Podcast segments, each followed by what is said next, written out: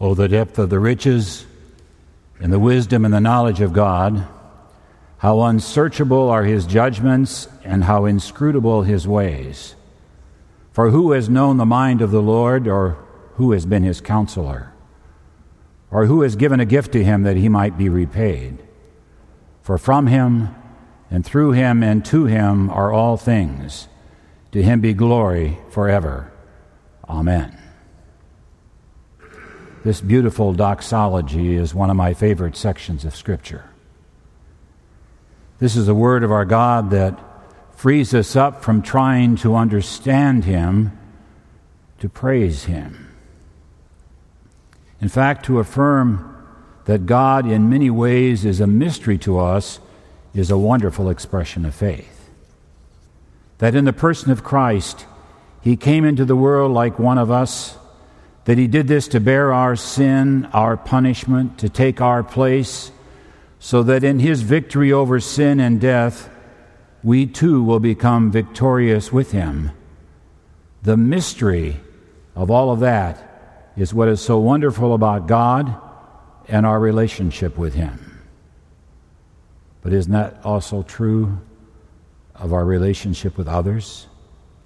For example, I have been married to my wife for many years. I know her well. But quite often, when relating to her, I find myself wondering who is she really? For at times, she's a mystery. And I do not mean that in a negative sense at all. No, there's a wonderful part of her that I'm still getting to know. The mystery of that is what keeps our relationship alive and new. Of course, I'm not sure she would say the same about me.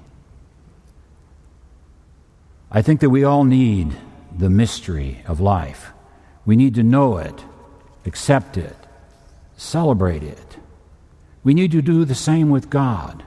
We need to know, accept, and celebrate the mystery of God. To do otherwise, even if we could, would leave our lives as empty and meaningless as a handful of sand. That God is a mystery keeps us hungry for growing in the knowledge and the love of God.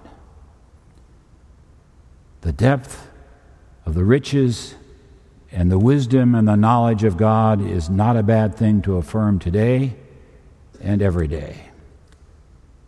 And yet, the God who is beyond our understanding is always with us, is he not? Yes, the God who is beyond our understanding is with us and for us in our lives. The Apostle Paul hit the nail on the head when he declares, Behold, I show you a mystery. While we were yet sinners, Christ died for us. And yet, I must quickly add, if God is love, how could he do otherwise?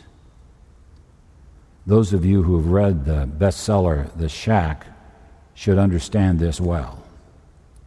I don't know about you, but I was surprised at how The Shack depicted the Holy Trinity as well as the wonderful relationship the three persons of the Trinity had with one another. Even though you may have had some trouble as I did at first and were then amused, again as I was, thinking of God the Father called Papa, depicted as an African American woman, Jesus, as a carpenter and the Holy Spirit as an Asian woman, what impressed me most about the book was the way that the book depicted how the persons of the Trinity loved each other and worked together. Stephen Borst, in his article in the May Lutheran Witness about the shack, says it best when he writes The premise of the book strikes a deep chord with many Christians. The abandoned shack is a metaphor for the hurt in our lives.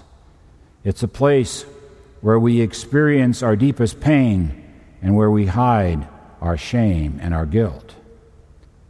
And after reading the book, I could not help but agree with Stephen Borst's conclusion, where he says this It's helpful to remember that the author of The Shack set out to compose a story not a systematic treatise about God. The book is not meant to replace our catechism. So if this tale sparks conversation among Christians, causes us to explore its claims in the light of Holy Scripture, then perhaps The Shack is a modern novel worthy of our consideration. Reading it certainly reminded me again that God is a mystery to us, and what is so wonderful about God is his relationship with us. Yes, at the cross and the empty tomb, he still comes to us today with his grace and mercy. There he heals our hurts and removes our shame and forgives our guilt. And so with Paul, I cannot help exclaim with joy one more time, Oh, the depth of the riches and the wisdom and the knowledge of God! How unsearchable are his judgments! How inscrutable are his ways! For from him, and through him, and to him are all things. To him be the glory forever. Amen.